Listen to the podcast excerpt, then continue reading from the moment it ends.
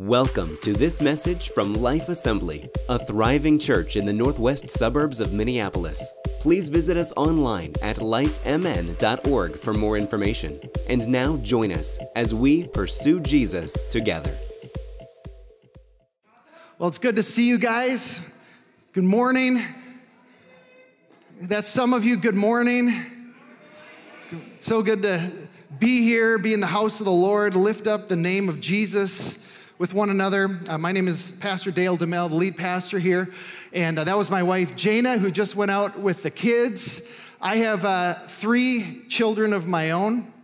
And uh, one of them is doing uh, his internship at Cedar Valley Church in Bloomington. Um, I also have a daughter who just turned 18 and started her kind of freshman year in college, even though she did PSEO this, this last year. And then my youngest, being Asher, he is uh, here with us, and he's taller than me, and he lets me know it every single day. Um, actually, his exact words, and I quote, It must suck being so short, Dad. and then I wish I would have said that to him for the last 15 years, but you know, that's what it is. Uh, today, we are in our, our second week of a series that, and it's just two weeks long, called Fighting Against God. And Jonah is, is the main uh, book that we're looking at, the book of Jonah, the prophet Jonah. Uh, but the way we got the title was through Acts chapter 5. 34 through 39, because I believe this is exactly what Jonah was doing. He was fighting against the will of God. And let's just go ahead and read, and I'll, I'll start from there. Uh, starting at verse 34. But a Pharisee named Gamaliel, a teacher of the law who was honored by all the people, stood up in the Sanhedrin and ordered that the men be put outside for a little while. Now, these were Jesus' disciples after he had resurrected and gone to heaven. Verse 35 Then he addressed the Sanhedrin Men of Israel, consider carefully what you intend to do to these men. Some time ago, Theudas appeared claiming to be somebody, and about 400 men rallied to him. He was killed, all of his followers was, were dispersed, and it all came to nothing. Verse 37 After him, Judas the Galilean appeared in the days of the census and led a band of people in revolt. He too was killed, and all his followers were scattered. Therefore, in the present case, I advise you leave these men alone. Let them go for if their purpose or activity is of human origin, it will fail. But if it is from God, you will not be able to stop these men. You will only find yourselves fighting against God. Heavenly Father, we come before you today and we give this morning to you. We give this Sunday to you, O God, and we ask that uh, you continue to come and to minister to our spirits.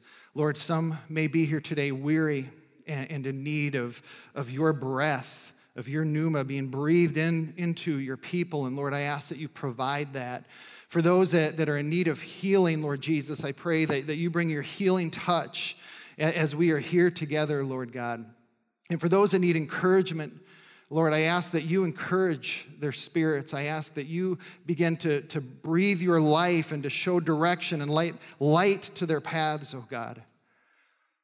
Lord, I ask that you come and I ask that you minister to each one of us in the ways that you know that we need it. And the church said, Amen and amen.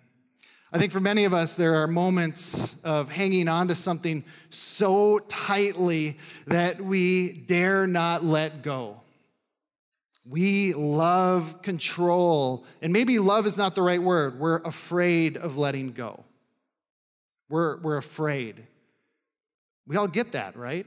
It's hard. I mean, that, that could look like so many things. It could look like a job or a career, something you had planned. It could, it could look like how your, your children, that the moment of having to, to let go. I remember when my kids were young, the amount of times I had to, it, when they were really young, it was, I, I prayed and I said, Lord, I give my kids to you and, and I offer them to you. Um, and then all of a sudden worry would come when they'd go in the car with somebody else and say, Oh Lord, I'm, I'm afraid. And once again, I would give them to the Lord. And it became a practice, a constant practice of giving to the Lord. And I remember that time in my marriage where that happened. we had been, Jane and I had been married only for a few years, and, and it had been rough. It started to get rough. We, I was working long hours. I was driving. I was from Hutchinson to the Mall of America. I was commuting an hour and 15 minutes each way. I wasn't, I was gone early, back late. It was tough. And, and I remember this moment where I, I had to give my relationship to Jesus. And, and I had done it before, but this time it was, it was for real. I said, Lord, I, I, I'm trying to grip and hold so tightly, and I need you here, and I am going to give my marriage, I'm going to give my relationship, I'm going to give my parenthood, everything that, that I've been striving to do in my lo- young life, and I'm giving it to you. And it, it's so interesting. Letting go was one of the hardest things I had to do up to that time in my life. And it was not until I was able to let go did God start taking control. Now, I'm not trying to say that if, if you um, are in a trouble with your marriage or if you had a divorce in your life, I'm not saying it's because you didn't let go, okay? I don't know your situation, but for me, in my situation at that time, that was what exactly what I was facing. I was fighting against God. I was trying to control everything. I, I, I needed that safety net. And yet, God had a different plan, and He couldn't move until I began to let go and relent and to allow God to work in my own life. Could you please um, put up that map for me, Sheila? Now, just, just go ahead and leave this up for a little bit. Just as a review, last week we talked about Jonah, generally chapters one and, and two. And, and you can see that the red arrow going to Nineveh would have been the short, easy path when God told Noah to go. Or Noah. Jonah to go. That, that would have been the right way to go. But you can see if you go to the far left, way out there, eh, that is what he paid a fare, and it would have been an expensive fare to go all the way out there. And the little squiggly line is just where this map kind of says uh, maybe around this area is where God brought the storm and disrupted this trip and brought him all the way back around. Now, this is not the first time that we see Jonah. In 2 Kings 14 25, it says, In accordance with the word of the Lord, the God of Israel, spoken through his servant Jonah, son of Amittai. When you read in Jonah, this is the same Jonah, the same father's name. Okay, so we already know he is a prophet of God. He is not just some random guy walking around and God said, Hey, you're gonna go and do this big giant thing. And unless I'm mistaken, and I know one of you will correct me if I'm wrong, as far as I can see, Jonah is the first person, first prophet that God elects to go to a totally different group of people. Now, you, we, we support missionaries. We support a whole bunch of Jonahs that God has called to go and bring the gospel out. Go out and be among them. This is what was happening with Jonah. Now, why did Jonah fight this? And this was more than a guy just being, oh, I just don't want to go there to those people. Nineveh ended up a little bit later becoming the main capital of Assyria. This is, if you go and, and read Isaiah chapter 8, he prophesies and says, Because you have gone away from the Lord, God is going to raise up the Assyrians to come and to conquer you. And different prophets after that prophesy the same thing. Jonah knows all of these prophecies. He knows that the Assyrian people are going to come and that they are going to take over and rule over them. Why on earth would Jonah want to go and speak life and repentance to the very people God has elected to come and conquer them? I don't know about you, but for me, I can relate with Jonah wanting to leave. I can relate with not wanting to go to my future enemies. And according to history, this is exactly what happened just a number of decades later. Jonah ran the opposite direction. Now, if I were to ask today, those of you who maybe you're serving God now and you can look back in your life and you can say, there were times that I ran from God and the price was really expensive. And that's the same case for Jonah. Not only was it expensive with the money that he had, he got no reimbursement from that travel. He got no reimbursement from the big fish that took him and spit him three days' journey from the shore of Nineveh. Now, here's the deal about Jonah it is a supernatural story. Now, sometimes we read the scriptures and, and we see these big, giant things happening, and we think that supernatural events happened constantly all the time. But that's actually not the case. They happened, but they were not as frequent as sometimes that we think when we're reading scripture. But they did happen. We serve a supernatural God that uses supernatural activity to get his will done and to draw attention to the goodness and the greatness of who he is. Here's what I know Jesus quoted Jonah in the Gospels and he made two points about it. So if you like to do research on your side, uh, Matthew, uh, on your own time, Matthew 12 and uh, Luke chapter 3, Jesus references Jonah. And there's two points that he makes about Jonah. And so my, first point is, is that if he's good enough for Jesus, it's good enough for me. Jonah was in the big fish for three days, and Jesus said, just like Jonah was in that fish for three days, I will be in the belly of this earth for three days. He draws that same, that's why uh, Jonah in this way is it's considered um, a type of Jesus. Number two, the corporate um, generation wants a sign. The, the, the corrupt generation wants a sign, is what Jesus says. But instead, all they will get is the sign of Jonah. And what is the sign of Jonah? It is a man smelling of dead and rotted fish, walking three days to tell them that if they do not repent, they will die.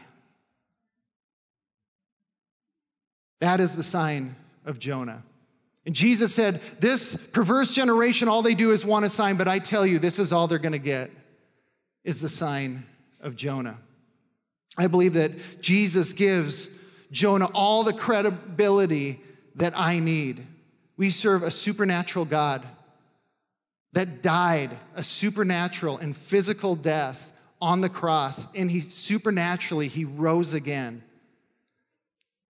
He healed people. He spoke life into people, the truth.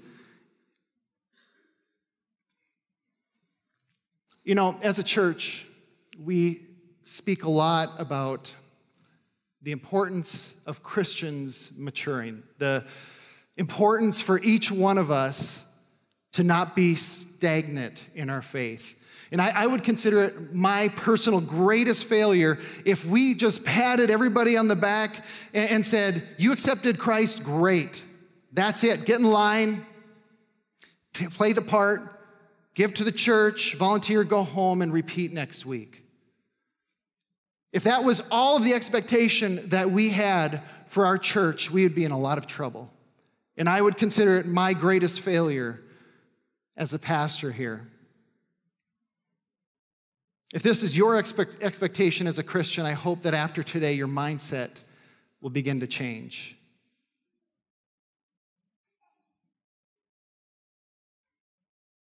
In the same way as your pastor and our leadership team, if our goal was just to grow, just to gather more people in a room, just for the sake of growing a crowd. And, and maybe our avenues of growth would be maybe we could be cool enough. Maybe, maybe we could be smart enough. Maybe we could be cleverer than the next. Then we could grow big enough, just big enough to be able to pat ourselves on the back and say, look what we did. There's got to be more from a God who sent his son to die so we may live. There has got to be more that God is expecting of us. There's got to be more that God will do in our lives For a God who said, You are so important to me, I love you so much that I am gonna send my son Jesus to die. Not to live nominal lives just to be okay because one day we bowed uh, our knees to, to Christ and maybe we cried because we knew that we were sinners. And then we got up and said, Okay, I've done that. Now here we go. Back, back to life as normal. After Jesus' water baptism, the Spirit of, of God took Jesus, and, and some of the scriptures, I mean, it, it's almost like a violent, it threw him, it, it just moved him into the wilderness, into the desert to be with the Lord. And, and there's these 40 days of temptation and these 40 days where, where Jesus is, is being purified and being ready to do this ministry. This ministry uh, that we see in, in the Gospels of Jesus Christ. And we're going to read here Luke chapter 4, starting at verse 14. I'll just read up here. Jesus returned to Galilee in the power of the Spirit, and news about him spread through the whole countryside. He was teaching in their synagogues, and everyone praised him. He went to Nazareth, where he had been brought up and on the Sabbath day, he went into the synagogue, as was his custom. He stood up to read, and the scroll of the prophet Isaiah was handed to him. Unrolling it, he found the place where it is written The Spirit of the Lord is on me, because he has anointed me to proclaim good news to the poor. He has sent me to proclaim freedom for the prisoners and recovery of sight for the blind, to set the oppressed free, to proclaim the year of the Lord's favor. Then he rolled up the scroll, gave it back to the attendant, and sat down. The eyes of everyone in the synagogue were fastened on him, and he began to say to them, Today the scripture is fulfilled in your hearing. What did Jesus do? First, he proclaimed good news to the poor. I think I have a slide for you on this one. He proclaimed the freedom for the people. He brought healing he brought deliverance through strongholds and oppression in people's lives. In the same way, we too are to bring this same message to the world that we live in. These are actions, these are movements of obedience and sacrifice from you and, and, and from me. So let me ask you these questions Has Christ given you hope? Yes. Then share this hope. Has Christ given you healing?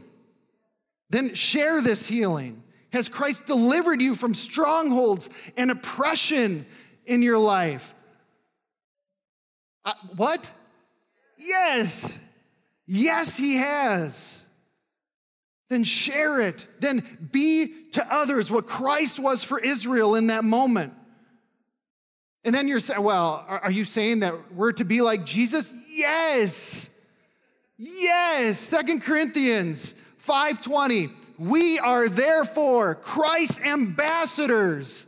As though God were making his appeal through us, we implore you on Christ's behalf, be reconciled to God. Man, get this in you, friends. Get this in you. Wear it. Just as Jesus read what he was coming to do, we are to be for others. We are called to this. We are not called to be nominal. We're not called to be lukewarm. We are called to be lights proclaiming the gospel of Jesus Christ. I, I, found this, this note this week, and I said to Jana, I'm like, you know, I, I go through my old notebooks sometimes, and I'm like, garbage, garbage, garbage. And I found one, and I'm like, oh, this is good. Who wrote this? You know, because every once in a while, right, there's something in there. And, and I found myself, I found myself just reading it over and over again, and it, it's, it's just a note to me saying, Dale, preach in such a way to uncover, uncover the hearers from the weight of the world. To, to uncover us from, from the weight of life that, that is weighing us down and forgetting, oh my goodness, Lord, I am so sorry. You have called me to be more than conqueror, not to be just a survivor. Some of you should be a little more excited this morning.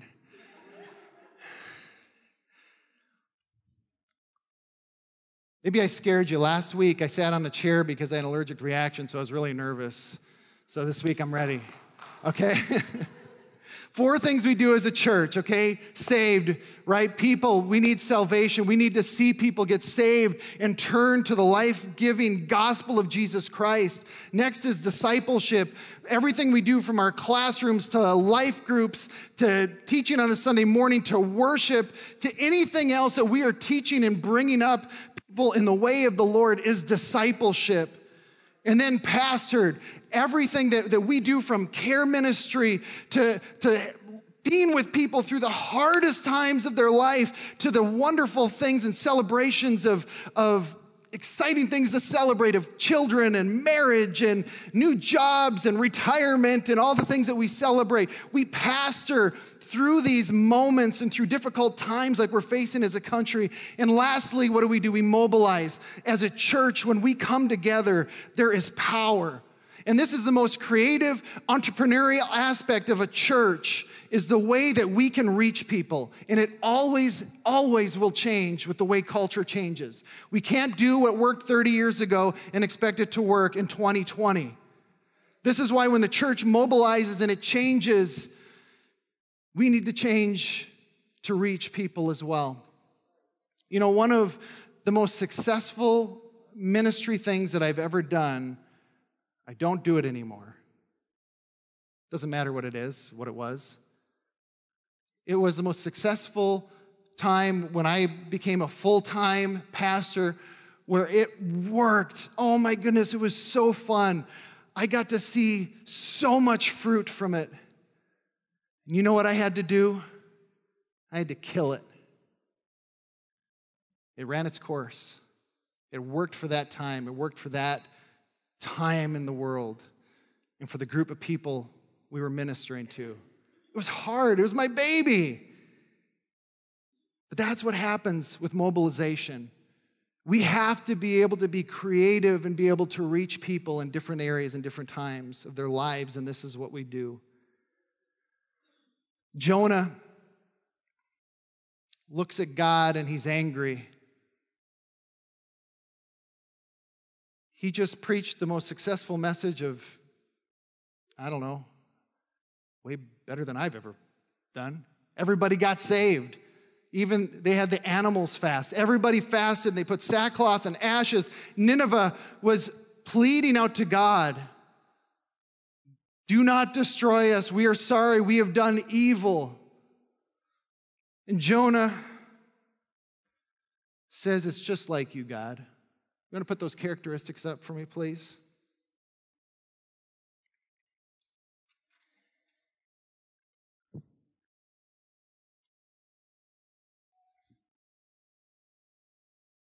I'll just read them out here. Okay.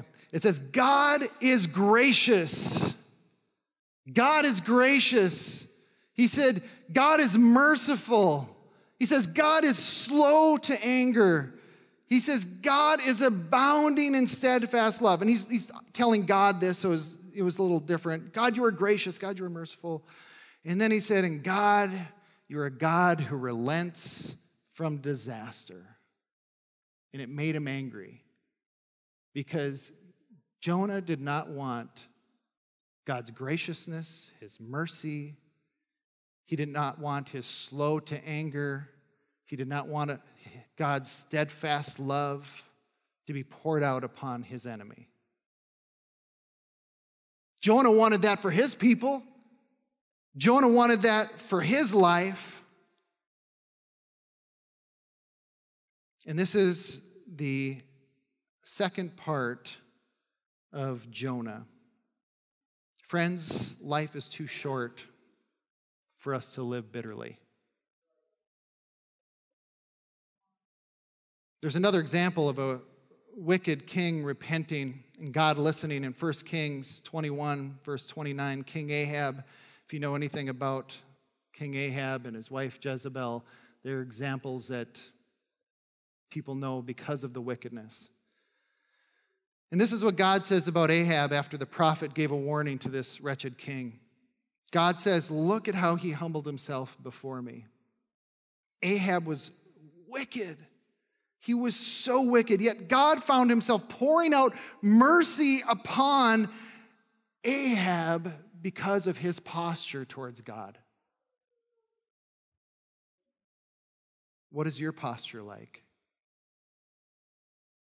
Is it like Nineveh? Are you crying out to God because of the ways that you've lived and the ways that you've sinned? And you're in fasting and prayer and you're saying, Lord, I am so broken for what I've become? Or are you like Jonah? Are you bitter? Are you angry? Even angry at God, fighting him at every turn.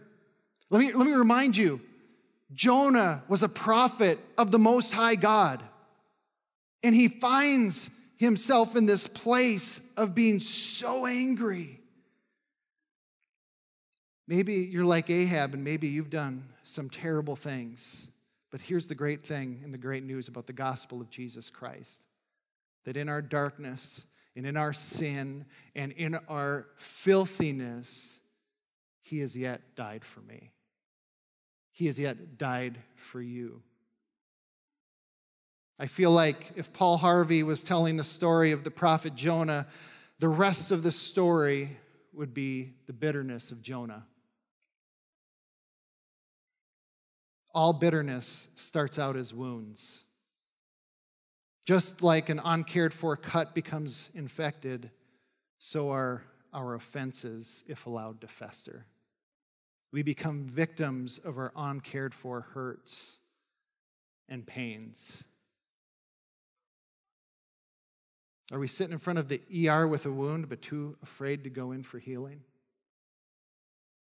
Are we enjoying the attention of our wounds by passerbys? Are we living as constant victims of things that have happened to us in our lives? We enjoy the attention that we get instead of walking around healed. We hold on to this anger that has been birthed into bitterness. Do you have the slide of the uh, quotes here about bitterness? Here are a couple of quotes. Stephen Diamond says one of the most destructive and toxic of human emotions is bitterness. One of the most toxic things that can enter our lives.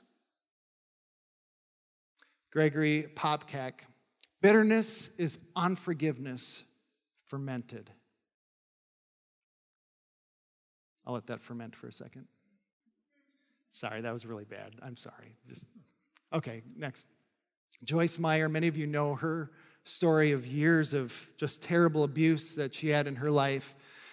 She says, I know from personal experience how damaging it can be to live with bitterness and unforgiveness. I like to say it's like taking poison and hoping your enemy will die, and it really is that harmful to us to live this way. That's powerful statement. It's like taking poison, the poison of bitterness in our own lives, and expecting the one who caused the offense to die, all while we are the one. I think I got one more after this. Martin Luther King never succumbed to the temptation of bitterness because it is tempting. It is tempting to be able to hold on and to hang on. And there's sometimes there's almost an energy by anger. And, and then that graduates into bitterness. And we become bitter and angry people. And friends, there is nothing worse for the gospel of Jesus Christ than a bitter Christian.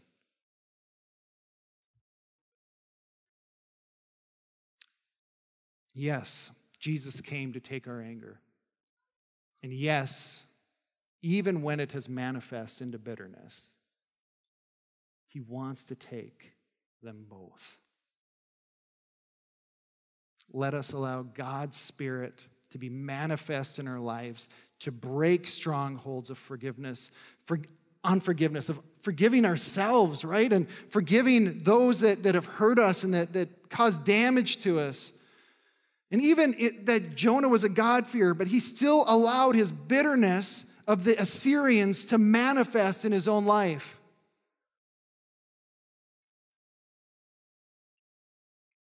I'm going to pick up um, Jonah 4, starting in verse 5. Jonah went out of the city sat east of the city and made a booth for himself there. It's a shelter. He sat under it in the shade till he should see what would become of the city. Now the Lord God appointed a plant and made it come up over Jonah that it might have shade over his head to save him from the discomforts. It would have been super, super hot. So Jonah was exceedingly glad because of the plant, but when dawn came up the next day, God appointed a worm that attacked the plant so that it withered. Verse 8 When the sun rose, God appointed a scorching east wind, and the sun beat down on the head of Jonah so that he was faint. And he asked that he might die and said, It is better for me to die than to live. But God said to Jonah, Do you do well to be angry for the plant? And Jonah said, Yes, I do well to be angry, angry enough to die. This is an angry, bitter, bitter prophet. Verse 10 And the Lord said, You pity the plant for which you did not labor, nor did you make it grow, which came into being in night and perished in a night. And should not I pity Nineveh, the great city in which there was more than 120,000 persons who do not know their right hand from their left, and also much cattle? First of all, I think it's interesting that God values animals. He counted them among the people. This is really the point of God. Who are you, Jonah? Who are you to care? Shouldn't you care a lot more about the fact that there are 120,000 people that are blind? He says they don't know their left hand from their right hand. And God's mercy is now being poured out upon these people. Jonah looks at them as evil people. And Jonah is angry and he is bitter about it. Now, the story of Jonah is an incomplete story for me. There's nothing, it just stops there. We don't know anything from him at that point on. That bothers me a little bit. But the book is silent when it comes to what happens next. But here's what we do know is that we do not want to be fighting against God. Jonah is a perfect example that God will use us for his will to come and for his will to be complete. But it is a lot better for us to be able to understand that his ways are higher than our ways. And to understand that he has a will to be able to save people, even our very enemies. And this is what makes what Jesus said so much more powerful of to pray for our enemies. Boy, it's easy to say, isn't it? Pray for enemies until you have an enemy. Try praying for them. It's not easy. No amens on that one. Weird. Would you please stand with me? I'd like to invite the worship team up.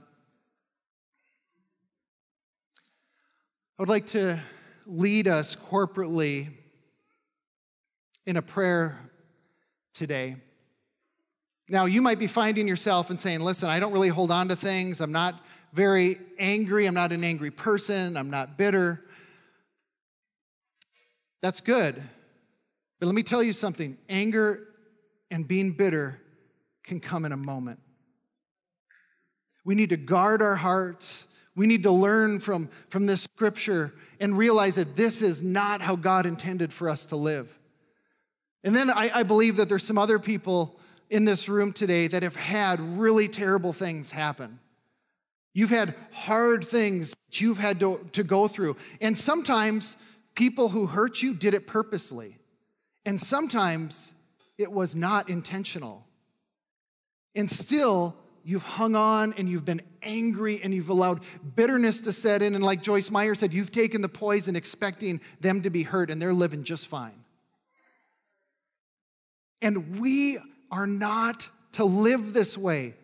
Jesus came to proclaim the healing. He came to proclaim that to set the oppressed free. We are the oppressed, friends. And we, uh, as Christians, are to take this message, but how can we pass the message of, of freedom if we are in chains ourselves? So, this sermon today is a sermon of freedom. Okay? There needs to be freedom in this place. There needs to be freedom in your life so we can move forward as a church. The scripture says that when one of us hurt, the whole church hurts. Okay, we don't need to be limping along. We need to be on fire. We need to be moving, right? Healing. So let, let's pray. Heavenly Father, I thank you that you love us. I thank you that you sent Jesus to die on the cross for our sins. I thank you that our sins died on the cross, died with Christ. Thank you for sending us your Holy Spirit to live in us, to abide in us, and to guide us.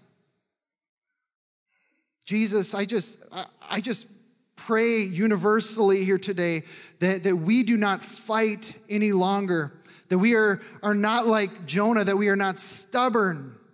Lord, I pray that we give into your will, that, that we, we no longer want what's just best for ourselves and what we see. But Lord, we give our control over to you. Will you, O oh God, conform our minds? Will you, O oh God, conform our spirits to yours? Will you show us areas, Lord Jesus, that we need to release to you? Would you just put your, if you'll feel comfortable doing it, just put your hands towards heaven for a second. Lord, we are your people. And Lord, right now, as a sign of surrender, we put our hands up to you. And Lord, I pray that we are not a church that holds on to anger and allows it to ferment into bitterness. Lord, fighting against you is like blowing into a, a, hurricane. It just doesn't make sense. And so, Lord, right now, we just offer ourselves to you, and we ask that you begin to bring freedom into our lives as the, the worship team leads us into a song of worship, I ask that you open yourself up to hearing from God about giving Him everything. You've been listening to a message from Life Assembly. Connect with us online at lifemn.org. And thanks for listening.